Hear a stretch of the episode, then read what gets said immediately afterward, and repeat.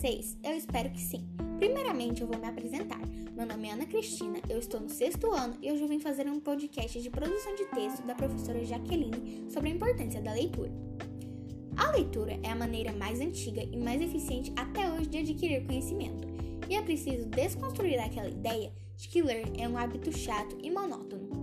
Ao contrário do que muitas pessoas acreditam, ler revistas, sites, gibis, livros de romance, entre outras leituras de entretenimento, é tão eficaz quanto ler um livro técnico.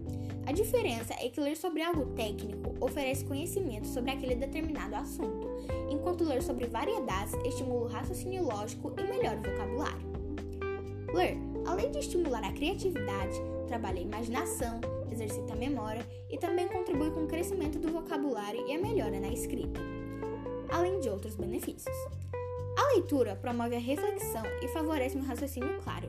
Dessa forma, o aluno adquire uma posição ativa em seu processo de aprendizagem, pois percebe que é capaz de se posicionar diante do conhecimento, além de questionar e formular argumentos bem fundamentados. A leitura é um componente indispensável no processo de desenvolvimento intelectual, pois tem o poder de nos tornar críticos e reflexivos. Se ler já é importante no cotidiano de qualquer pessoa, imagine para quem precisa estudar e armazenar uma quantidade enorme de informações de uma só vez.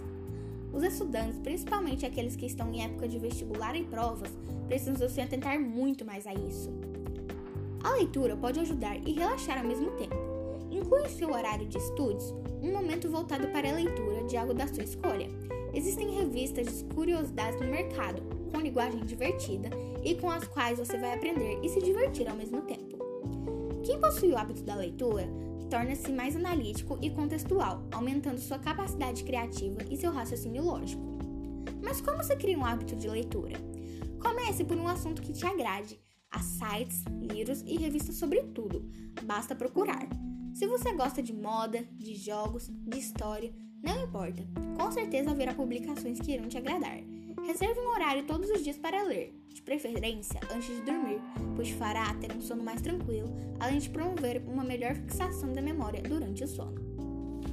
Bom, gente, esse foi meu podcast sobre a importância da leitura. Eu espero que vocês tenham sido um pouquinho influenciados e até a próxima!